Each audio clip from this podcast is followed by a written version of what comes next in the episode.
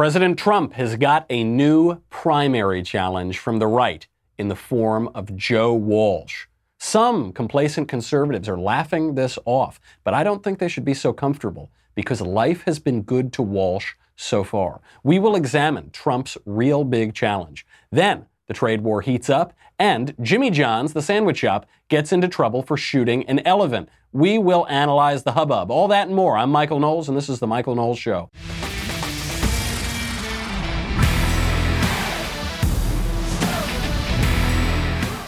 Joe Walsh has announced that he will run against President Trump in 2020. Let's take a look at his big campaign announcement.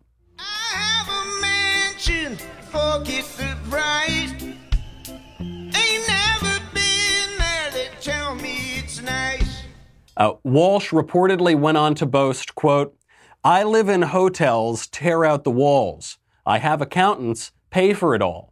They say I'm crazy, but I have a good time. I'm just looking for clues at the scene of the crime. Life's been good to me so far. oh, I'm sorry, I'm just. Uh, I'm sorry, I'm just receiving word now. President Trump is not being challenged by former Eagles guitarist and Rock and Roll Hall of Famer Joe Walsh. He's actually being challenged by a squishy one term congressman. I'm very sorry for the confusion. Here is former Congressman Joe Walsh announcing his Republican primary campaign for president. And Joe Walsh joins us now. Good morning. Hey, George. Good to be with you. Have you reached a decision? Yes, and it's great to be with you. Um, I'm going to run for president, and, and I'm happy to be on your show announcing my candidacy. George, no surprise, we've got a guy in the White House who's unfit, completely unfit, uh, to be president. And it stuns me that nobody stepped up. Nobody in the Republican Party stepped up because I'll tell you what, George, everybody believes in the Republican Party, everybody believes that he's unfit. He lies every time he opens his mouth. You, say that. You say everybody believes he's unfit, but one of the things the White House points to and the president points to often is just about every poll shows more than 80% support for the president among Republicans. They don't have an alternative. I'll tell you what, George, and look, I'm running because he's unfit. Somebody needs to step up, and there needs to be an alternative. The country is sick of this guy's tantrum. He's, he's a child again, the litany, he lies every time he opens his mouth. Look at what's happened this week. He is the president of the United States is tweeting us into a recession. I can tell you, George, that most of my former colleagues up on the Hill, they agree privately with everything I'm saying. But then, publicly. how do you explain why they because stand they're afraid. him so strong? Because they're scared to death they're scared. That's why they're doing. Every Republican believes that President Trump is unfit for office. Except, well, I'm a Republican and I don't think he's unfit for office. And I suspect many of you are Republicans and I suspect many of you don't think he's unfit for office. And actually, he's got really, really, really high approval ratings among Republicans. But at least Joe Walsh doesn't think that he is fit for office. He also goes on. I mean, this, this is the issue. What's the alternative? Because he goes on. He says, President Trump is having temper tantrums. He's behaving like a child. He's a little crazy child. He's you are doing what you are accusing President Trump of doing. When you say he's behaving like a child, he's calling people names, that little child, that little temper tantrum, you, you are calling him names. You are speaking without any uh, pointing to evidence, without citing any facts. You're just name calling. And actually, in the case of his first opening salvo, the statement he's making, I am running for president because, that statement is a lie. You said, I am running for president because everybody in the Republican Party opposes Donald Trump. That's an obvious lie. It's demonstrably untrue. First of all, the Republicans nominated him for president, then they elected him president. Now, all of the polls show he has actually very strong support among Republicans. So if you're running because you think he's a liar, why would I vote for you? You are obviously a liar as well. That's your opening call. Uh, Joe Biden fell into this same trap. Joe Biden, when he launched his presidential campaign, the first line of his campaign was about how President Trump called neo Nazis good people in Charlottesville. And uh, Joe Biden is going to restore character and integrity because he's not going to lie to you and he's not going to be a vicious bigot such as that. What character? Your first line to the American people is a lie. What is the alternative? When we look at this guy, Joe Walsh, frankly, I would rather the Eagles guitarist be the nominee rather than this one term congressman. When you look at him, you have to ask, why would anybody believe that this guy is better suited to be president than Donald Trump? I'm not saying Trump is the greatest president in the history of the world. I'm not saying he's the be all and end all. I'm just asking, why is this guy any better? There's another Republican running against Trump. It's a so called Republican. He's not a real Republican. Bill Weld, former governor of Massachusetts. Even if you don't like Trump, even if you think he's a bad president, why would anybody believe that Bill Weld is a better candidate or Joe Walsh is a better candidate? By what, by what measure can we say this is a better option than President Trump? I mean, there are at least three categories, I think, and on every one, Trump beats the other guys. We'll get to that in a second, but first, I've got to thank our friends over at Wise Foods. Listen, I'm not a very responsible guy, okay? I don't turn my script in until the very last moment. I, I'm furiously writing my show up until the cameras go on. Okay, I barely get any sleep. I go out every night on school nights. I just, I'm irresponsible. Except I can have peace of mind because of Wise Foods. Wise Company takes an innovative approach in providing dependable, simple, affordable, freeze dried food for emergency preparedness and outdoor use. Because, at least on the extremes, I want to be responsible. I live in Southern California. We have earthquakes here, I think, every seven seconds. And so you want to be prepared for when the big one hits. When government resources are strained, it can be days, if not weeks, before you can get to fresh food and water. You cannot rely on someone else. You can't rely on the government. You have to rely on yourself. And if you're like me, you probably wouldn't take much care for yourself in these situations, but you've got to protect your most valuable resource, which is your family. My wife, sweet little Alisa, is going to be very, very angry if the big one hits and we are not prepared. You can't know what tomorrow may bring, but you can have peace of mind knowing that you will be ready for it.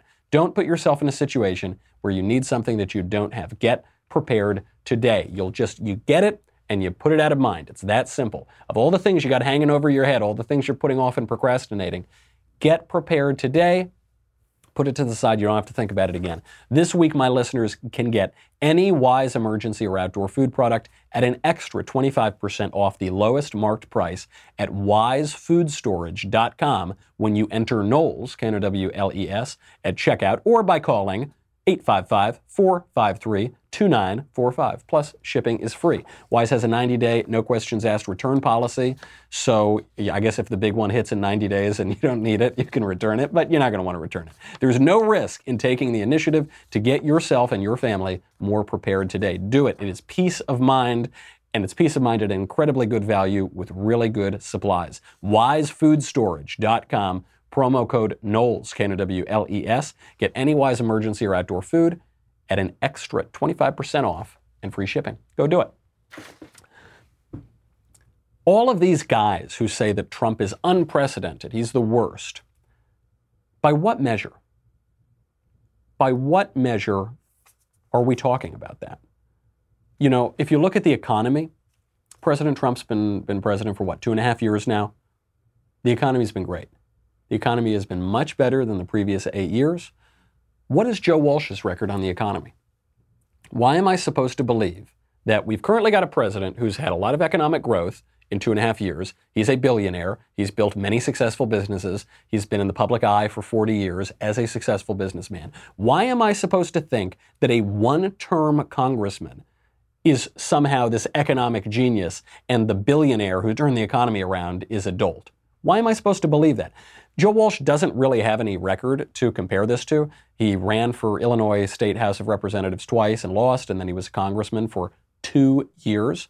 But at least while he was a congressman, not that Congress has a big say over the economy, the economy was terrible. It, it, why else are we supposed to believe Walsh or Weld or anybody else is supposed to be better than Trump? Is it because of these supposedly crazy things that Donald Trump says? He does say crazy things. He says funny things. The other day, he was talking about a trade war with China, and he, he said, I have to fight this trade war with China. Then he looked up to heaven and he said, I am the chosen one. I am the one who's going to take on China. He was joking. He was kind of laughing at the time. The reporters were laughing. He talked about how he was joking afterwards. He makes jokes. I mean, he's a TV star. He's made jokes his whole life. He'll use the phrase very stable genius. He'll tweet about covfefe, right? This is a guy who tells jokes. It's pretty clear. Joe Walsh has also said plenty of crazy things when he's not joking. Here is Joe Walsh giving an endorsement on film of giving four year olds mortar and grenade training after he got duped by Sacha Baron Cohen. The intensive three week kindergarten course introduces specially selected children from 12 to 4 years old to pistols, rifles, semi automatics, and a rudimentary knowledge of mortars. In less than a month, less than a month, a first grader can become a first grenader in less than a month, a first grader can become a first grenader. And he's not even joking. He's reading an obvious comedy script that Sacha Baron Cohen wrote for his Showtime show, Who is America? And Joe Walsh, so thick, he doesn't even realize that he's reading a comedy script. so if you're talking about the crazy things he says, I, I don't think this guy's a better choice than Trump. It's hard to find someone who's said crazier things than Donald Trump. And somehow, the one guy who, you know, Bill Kristol is now supporting or retweeting, the one guy that anti-Trumpers are, are supporting for president, has said crazier things than Donald Trump. Well, then what is it? Is it the tweets? Is that why we're, we're supposed to vote for some guy over Trump because Trump sends crazier tweets? Here, too, Joe Walsh has a much more incendiary record than President Trump. And George Stephanopoulos in this interview called him out for it. You said you want to make uh, the case against the president. The case. The question is, are you the best messenger? You said you want to make a moral case against the president. Here's what the Washington Examiner, conservative mm-hmm. uh, newspaper, said in response to your can- potential candidacy this week. There's the matter of his history of being Trumpier than Trump. He's made a living on peddling the same sort of demagoguery, conspiracy mongering, and right wing bomb throwing for which he now condemns the president. Your response? I helped create Trump. And George, that's not an easy thing to say. I uh, look, we were divided before Trump. I went to Washington eight years ago. The part of the Tea Party class wanted to, to shake Washington up. I got involved in the battles, and there were plenty of times where I went beyond the policy and the idea differences, and I got personal and I got hateful. You did provide aid and comfort for the kinds of things he was saying. You yes. mentioned Obama. You called President Obama a Muslim, an enemy, a traitor, and you often spoke out on racial themes. I want to show a couple of tweets that you had uh, right there. Number one, we lowered the bar for Obama. He was held to a low, lower standard because he was black. That was just in 2017. And then a few months after that, not just President Obama, Senator Kamala Harris said something really dumb. Meh. If you're black and a woman, you can say dumb things, lowered the bar. That is kind of textbook racism and sexism. Well, again, well, uh, uh, uh, uh, never mind. I am sorry. So even when you're talking about Twitter, this guy has said more incendiary things. And I don't just mean to call out Joe Walsh. Who cares about Joe Walsh? Joe Walsh is going nowhere. I'm saying it because, in a way, everyone challenging Trump is a sort of Joe Walsh. Everyone challenging Trump has their own Twitter history, has said stupid things on camera, has a weird personal life. All of them. Is it the character? I mean, just look at character, right? If you just look at the personal lives, Trump always gets knocked for his personal lives because he's been married multiple times and he's been divorced and all of that. Well, here too, Joe Walsh, Joe Walsh, who is a stand in for the Trump opponents, Joe Walsh probably doesn't want to throw many stones. He's divorced, he's remarried, his wife sued him because he didn't pay child support. He then filed a motion with a judge to try to stop paying child support because he was unemployed. That that is the guy? You say I have this Trump is, has a terrible character and I have sterling character even though I've done exactly the same things. I've said the same things. I've tweeted the same things. And I helped create Donald Trump. Therefore vote for me because Trump is bad and it's not just Joe Walsh. We all created Donald Trump. Trump is us. Trump is America. PJ O'Rourke the conservative satirist when Trump was running he had a great article. I, am going to paraphrase the headline because I don't quite remember it, but it was something to the effect of, of uh, ugly hair, garish tastes, Donald Trump is America. He is, and in a representative government, in a republic such as ours, the guy who's in office reflects the country. He is us. Look, we a lot of people in this country get divorced and remarried. A lot of people in this country say a lot of things on the internet. A lot of people in this country make jokes. A lot of people in this country are egotistical. Uh, that's He is us, right? He is us, and he is certainly Joe Walsh. Walsh is trying to spin the revelation of, of all of these things about himself as courage. This is, he says, this is why other people won't run against President Trump. There is a kind of courage involved here, but it's not the kind Walsh is talking about. We'll get to that in a second. But first, I've got to thank our friends over at ExpressVPN. You probably can't trust certain elements in Silicon Valley, if you know what I mean, to treat conservatives fairly. I'm not going to name out any companies here, but I think we all know what we're talking about. You're probably watching this show on one of those platforms right now, unless the show gets kicked off, which it regularly does. How can you trust those companies to handle your privacy and personal online data? This is why I recommend ExpressVPN every time you go online. Big tech companies can use your IP address to match your internet activity to your identity or your location. If you are listening to this show, you probably tune into some pretty weird stuff on the internet.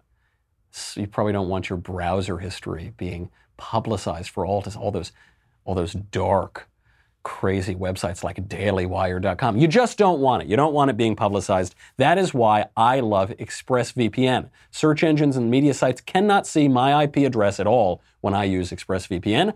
My identity is masked and anonymized. It has the added benefit of encrypting 100% of your data to keep you safe from people who you don't want to have your data. And I'm, I'm joking a little bit, of course, but I'm deadly serious about online privacy and data. People don't think about it that much because you're, you know, you just go on the internet, you think, oh, everything's free. I just use all these services for free. Nothing's free. Ain't no such thing as a free lunch. The cost is your data, and you don't want your data in the wrong hands. Seriously, you can protect your data today for a very, very, very low price, less than one or two cups of coffee a month. But you got to do it. You just do it. You flip it on and you don't think about it again. Protect your online activity today with the VPN that I trust to keep my data safe. ExpressVPN.com slash Michael, M-I-C-H-A-E-L. Claim an exclusive offer for my listeners. E-X-P-R-E-S-S-V-P-N.com slash Michael, M-I-C-H-A-E-L. Three months free with a one-year package. ExpressVPN.com slash Michael to get started. Here is how Walsh, Walsh, Walsh as himself and as the stand in for all the anti Trump forces, tries to spin why his bad character is good, but Trump's bad character is bad, and why he, who's accomplished basically nothing in his life, is going to save the country, and Trump, who's accomplished a lot in his life, is going to destroy the country. Here's his spin. Look, George, this isn't easy to do. I just sat down with you and said, I'm going to run for president. I'm going to challenge this guy. I'm opening up my life to tweets and attacks. Everything I've said and tweeted now, Trump's going to go after, and his bullies are going to go after. You ready for it? Yes, I'm ready for it. Right. There is courage involved in running for office. There actually is. You open yourself up to all these attacks. But Trump has already demonstrated that, right? Kind of a wash. It's easy to preen from the sidelines, but when you actually compare yourself, it's a little bit tougher. You might find out, like Joe Walsh, you're not that much more virtuous than Donald Trump. You're not anywhere near as impressive as Donald Trump. You might find out that the narrative that Trump is the worst guy in the world is maybe just that. It might just be a contrived narrative. And, and, and Walsh is not the only one who's doing this kind of stuff. Trump is also being challenged in hysterical terms from everyone from the far right to the far left and the center right and the center left. Here is Bret Stephens speaking on Meet the Press in even more hyperbolic terms than Joe Walsh. The real issue for, for Republicans is simply to call out the fact that the president does not stand in any way for the traditional conservative economic principles that have defined the party for the better part of the last 70 years. So, what he just said is not true it's a misconception. I'm not saying he's lying, but he's getting it wrong. Stephens is making this economic argument that Donald Trump is totally reversing uh, conservative and Republican economic policies of the last 70 years. You hear this a lot from libertarians. Trump is not a true conservative, capital T, capital C, trademark over the E, because he's questioning unfettered global free trade. Is this really the test of a conservative? Are you serious? It, maybe it is the test of a conservative, but it's probably not in the direction that Bret Stephens and the libertarians want it to be in. The historical record is pretty clear. The GOP was founded as a protectionist party. It was founded in large part to oppose unfettered global free trade.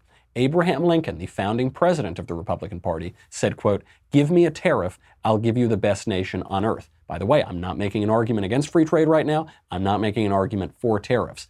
I'm making an historical observation that the GOP and conservatives generally have not always been the party of unfettered global free trade. Actually, they've only embraced that fairly recently and for a short period of time. Russell Kirk, who wrote The Conservative Mind, he identified free trade as one of the great threats to conservatism.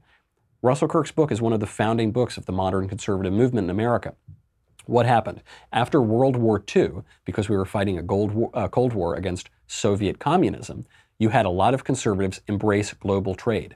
That was to win the Cold War. That was to draw a distinction with the command economy of the Soviet Union. But in politics, we don't just live as abstracted brains floating in the sky somewhere.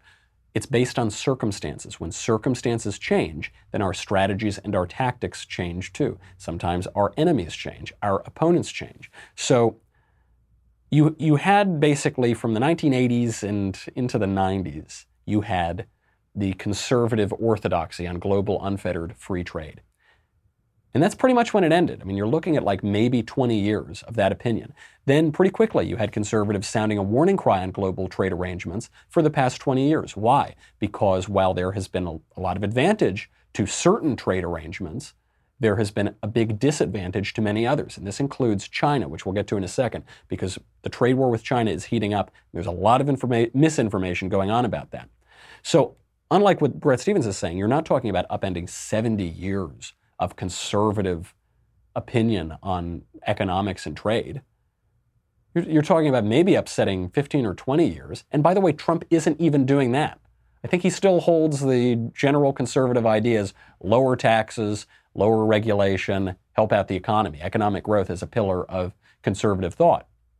Trump has repeatedly said he wants no tariffs. He wants zero tariffs. So he's not even upending what Bret Stephens is saying, just totally untrue. But the arguments against Trump that are going on right now on the left and the right are not about facts. They're about insinuation. Right? They'll say, okay, well, I've seen the tape. Maybe he's not a racist. But secretly, I think he is. He's said that he hates racism. He re- condemns it repeatedly. But secretly, I think he maybe he is a racist. Maybe Trump hasn't caused World War III, but secretly, secretly in my telepathic plane that I have with President Trump, secretly he wants to. Maybe Trump isn't selling out conservative principles. Maybe I'm misrepresenting conservative history and principles. But secretly, secretly though, he wants to. And then you have Bret Stephens go for the jugular on the hyperbole. Never mind the economic principles, broader principles of character. I mean, what, what we saw over the last few days is a president who is either mentally unwell or morally unfit. Maybe both. I don't know. But it's important to simply call these things as we, uh, um, as we see them.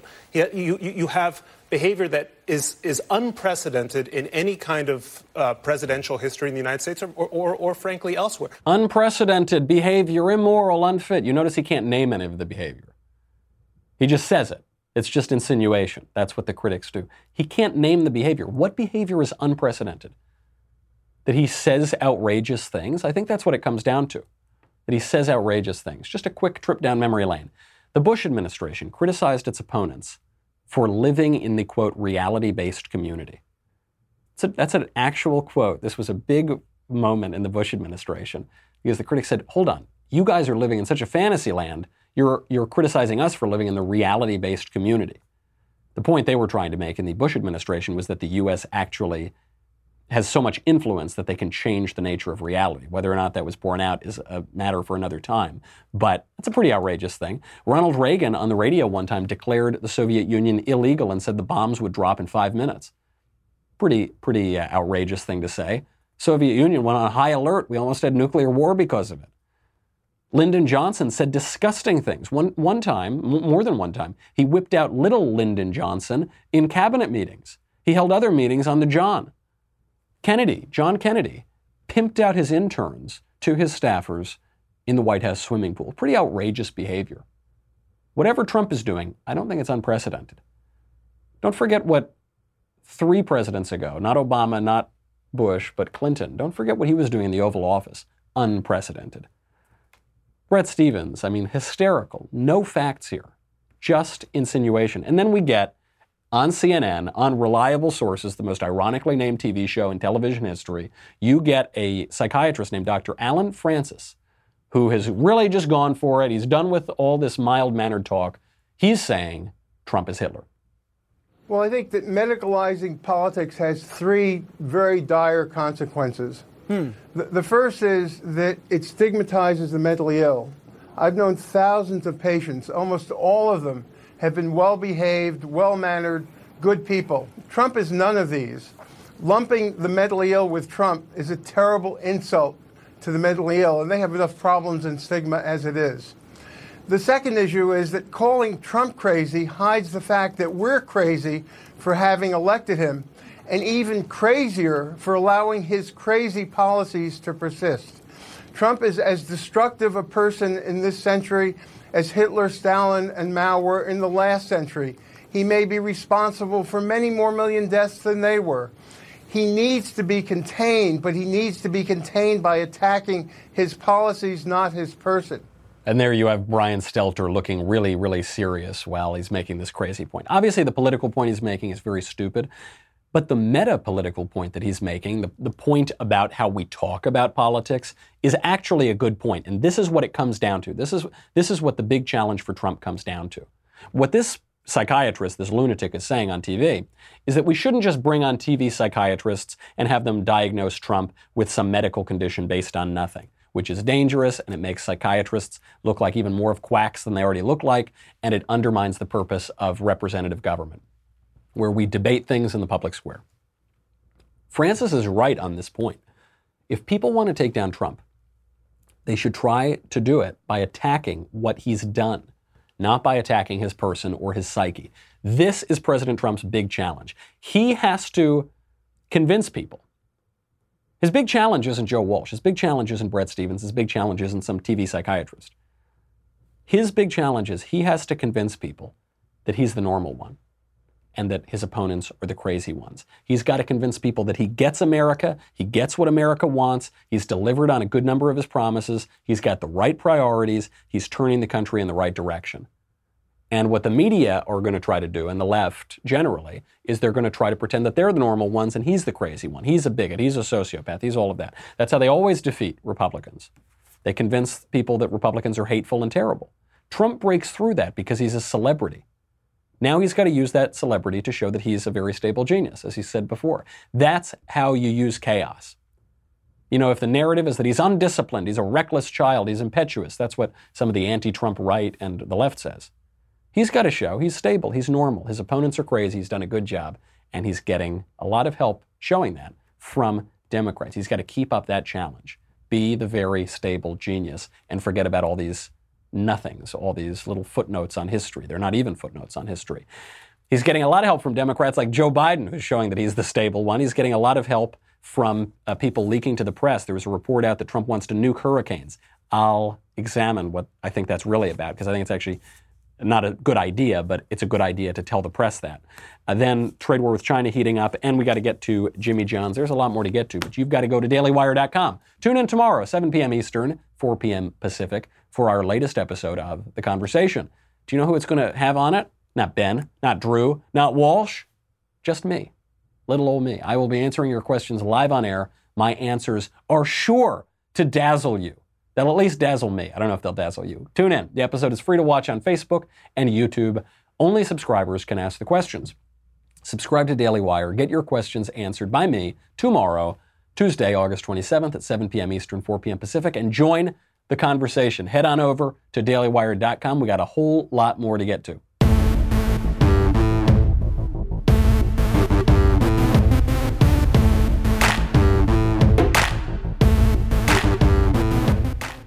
Trump's getting a lot of help showing that he's the normal one from Democrats, including the leading Democrat of 2020, Joe Biden, because Joe Biden is showing that he's senile. I don't mean that to throw bombs, I just mean the guy is losing it. Here is Joe Biden over the weekend in New Hampshire, explaining, of course, how happy he is to be in Vermont.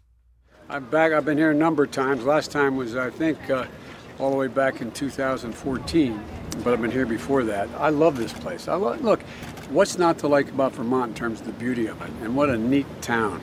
What a, I mean, this is sort of a scenic, beautiful town. The mayor's been a good guy, and they've got everybody's been really friendly. I like Keene a lot.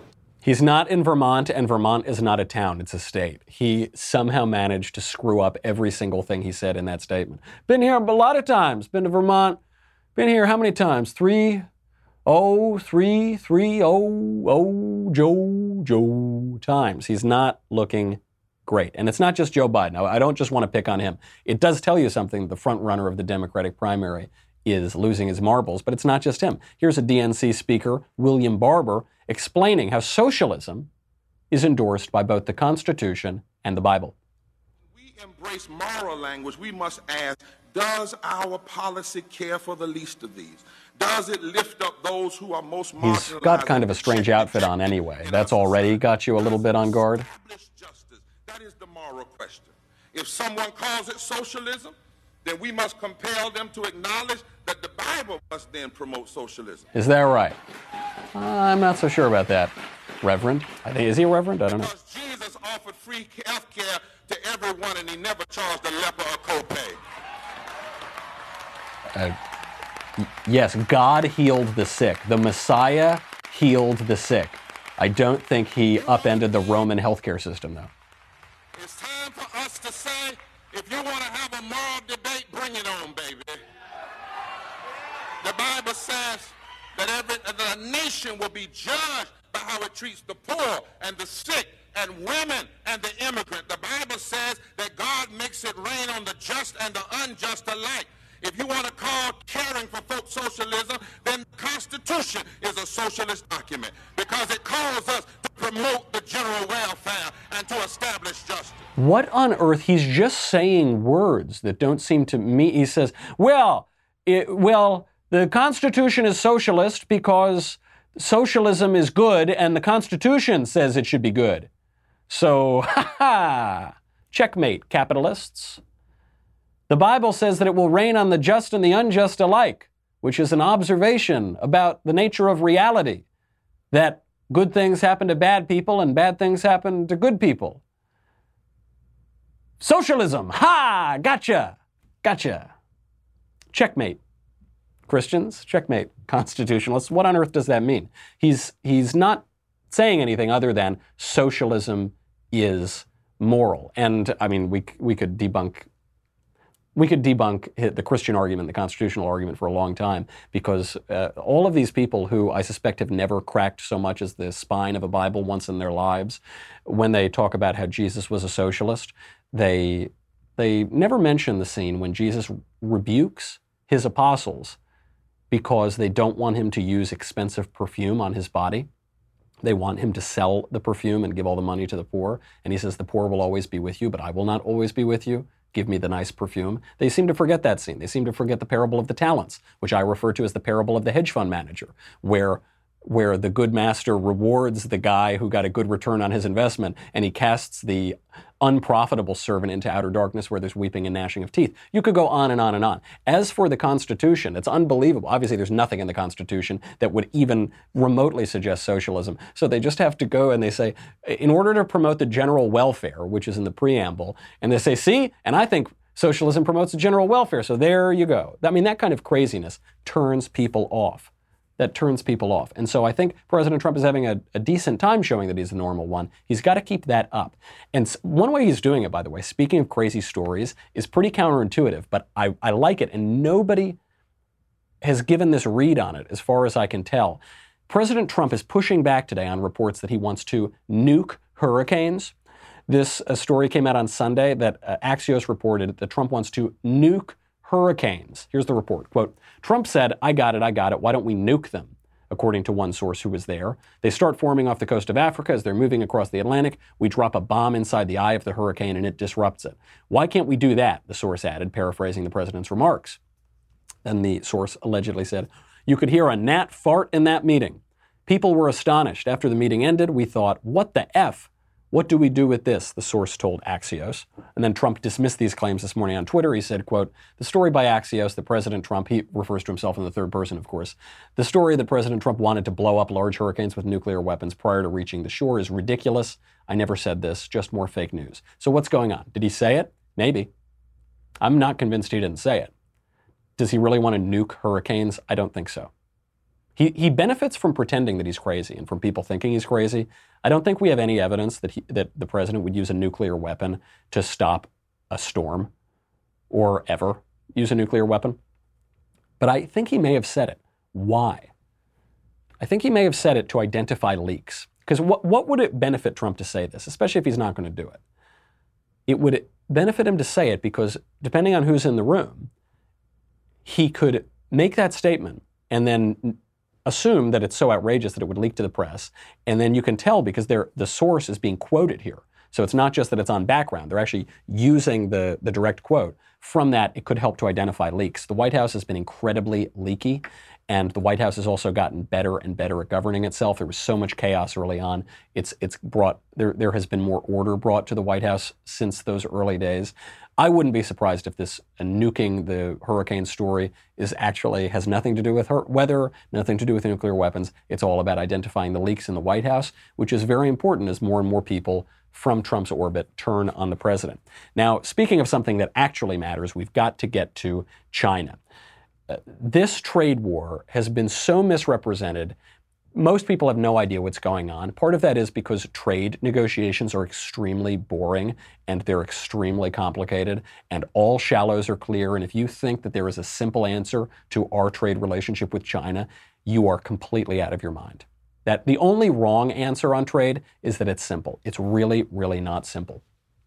This trade relationship has been pretty poisoned since 2001 when we stupidly let China into the World Trade Organization. We had no leverage on it whatsoever. It was completely unlike our letting other economies in, you know, South Korea or Japan, where we had military leverage over them. We were providing a lot of their defense. They were relatively small economies. We could manage that relationship. China, not the case. They had over a billion people, huge economy. Obviously, they don't rely on our military protection.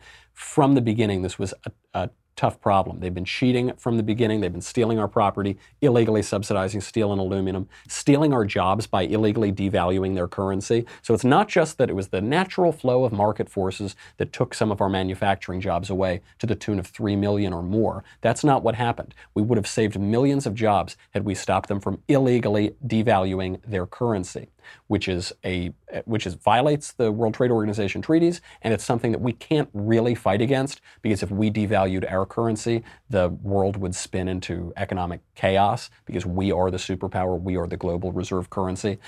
I'm not even scratching the surface on how complicated this trade relationship is. I'm just telling you it's very complicated. And so when people say, you know, drop the tariffs, that is just nonsense. That is not an adult way to handle this. So this trade war has been heating up. It's been tit for tat, tit for tat.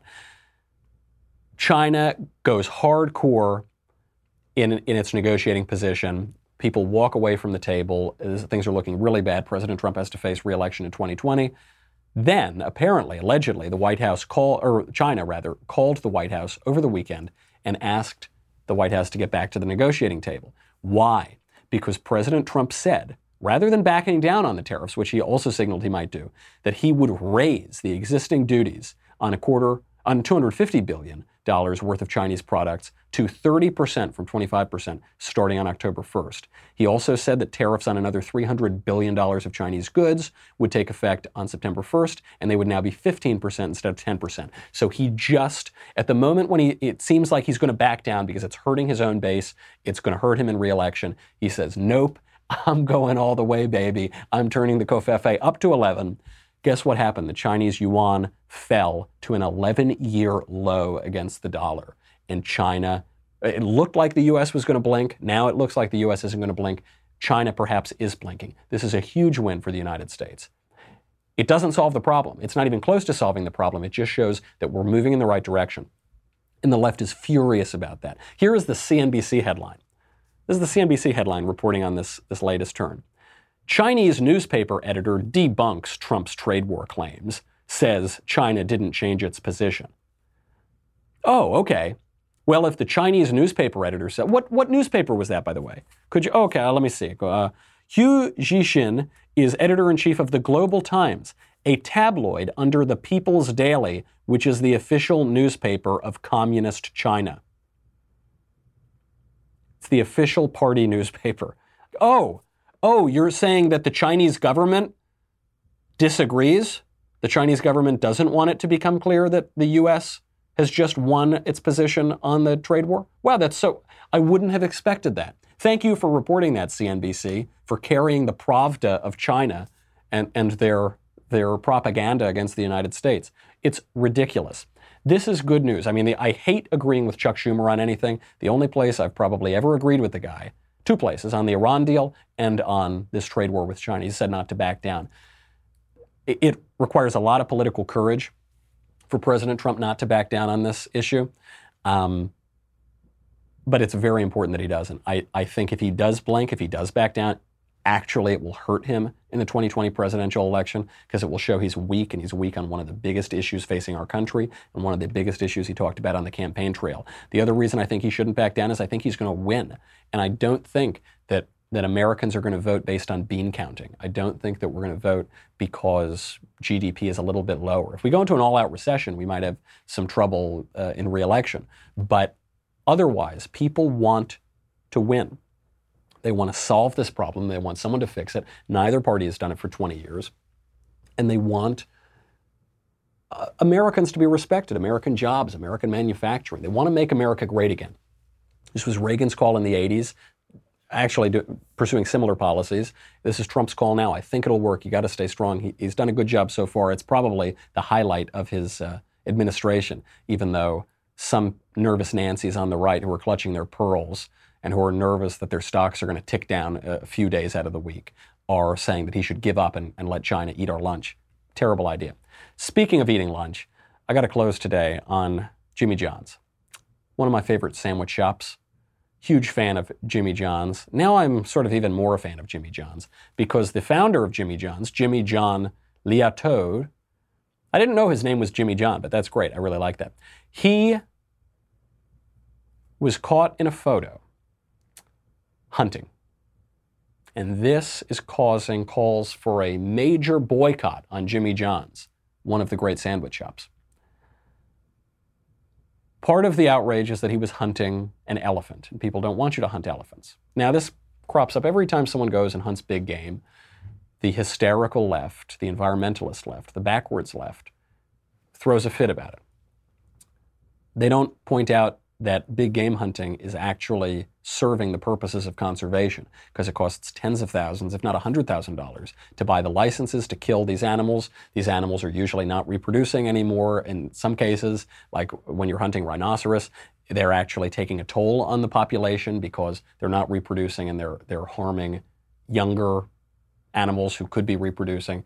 None of that is included. None of, none of that is mentioned. That the conservation movement was, was founded out of a love of hunting. None of that is met. It's just the emotional appeal. How awful it is to kill a beautiful elephant. I love elephants and it's terrible. It's good to hunt certain elephants. It's a good thing. It's not even just an okay thing, it is a positive good. Because you can protect other elephants. We need, to, we need to shoot the elephants so we can protect the elephants. We need to protect the elephants so we can shoot the elephants. Just to show you the moral backwardness of this, you have Mark Hamill, Luke Skywalker, tweeting out thumbs up to a boycott of all Jimmy John's restaurants, with apologies for posting this obscene photo. It's the obscene photo of the, of the owner of Jimmy John's with the elephant. A few months ago, it came out that Mark Hamill sent aggressive text messages and notes to his son's girlfriend, begging her and pressuring her and intimidating her to kill her child because Mark Hamill's son knocked up the girl, and Mark Hamill insisted that the girl go to an abortion clinic and murder her own child, his own grandchild. That would be good. And he was, he was saying how awful it would be if she wouldn't do that. This is a grown man, a millionaire actor, pressuring some poor girl to kill her own child, his own grandchild. That's a good thing. But the idea of killing an old elephant is unthinkable, unspeakably immoral. This is the moral backwardness of the left. They hate people, they love animals. They hate conscious beings. They love unconscious beings. I love, I love elephants. Elephants are my favorite animal. It's the only animal I want to go see at the zoo. I like appreciating the beauty of elephants. If an old elephant is going to die anyway, no one here gets out alive, I'd much rather some hunter goes out and kills it and gives a lot of money to conservation, then cuts the thing's head off and puts it on the wall, and I get to admire the beauty of the elephant head. I'd much rather do that. I'd also much rather protect human beings. I think that's a good thing to do too. But we're in a culture that is very confused. I can't even say it's just the fault of materialism. It's just the fault of atheism. It's just the fault of environmentalism. It's, it's not because it it's so confused. It doesn't make sense. If if we're all just meat, if we're all just clumps and blobs of cells, then it doesn't matter if I kill the elephant and it doesn't matter if I kill the baby. If we're if we all have souls, if we're all totally dignified and the mouse is just as dignified and valuable and a creature and uh, in the image of God as a man is, then we shouldn't kill either the animal or the human. Obviously, humans are built to eat meat. Most people still eat meat, so I don't think that's the argument people are making. Then there is the traditional argument that man has dominion over the sea and over the air, that man is a steward of his natural environment, that all the animals are here for us to be stewards of, that we the animals are here for our pleasure for our enjoyment and we don't want to be cruel and we don't want to be gluttonous and we don't want to ravage our environment but we want to protect it for us. That's the traditional idea and that's the only idea it seems that everyone agrees we need to get rid of and they're, they're pursuing just other kind of incoherent versions of it it's, it's just outrageous and the, the outrage comes up every single time maybe we should uh, instead of posting around the photo of this lovely elephant, which is going to provide meat to people, possibly. It's going to provide beauty to people when it's put up on a wall, and it's going to provide money to conservation. Instead of sharing that as the image of gross immorality, maybe we should all tweet at Mark Hamill, send him a picture of a little baby, and say, hmm, maybe we should boycott the Mark Hamill movies. Maybe we should boycott the Star Wars movies for a genuinely immoral act compared to this, this moral confusion on the question of environmentalism and beautiful animals.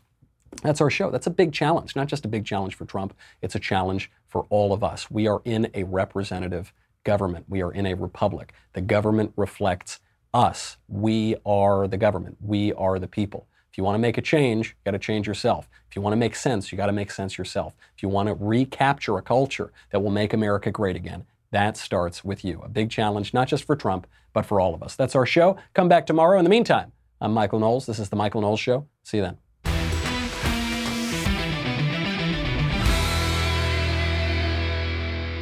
If you enjoyed this episode, and frankly, even if you didn't, don't forget to subscribe.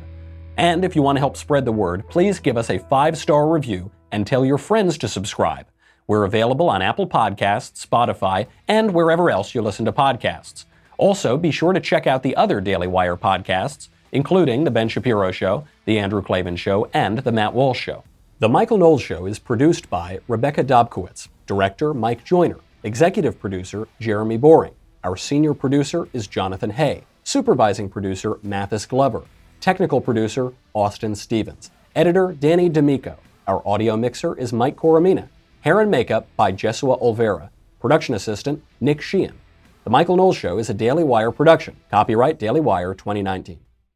Hey everyone, it's Andrew Klavan, host of The Andrew Klavan Show. The left is unhappy because conservatives are using the same nasty techniques against them that they always use against us. Sad panda. They can dish it out, but they can't take it. So we'll mock them cruelly on The Andrew Klavan Show.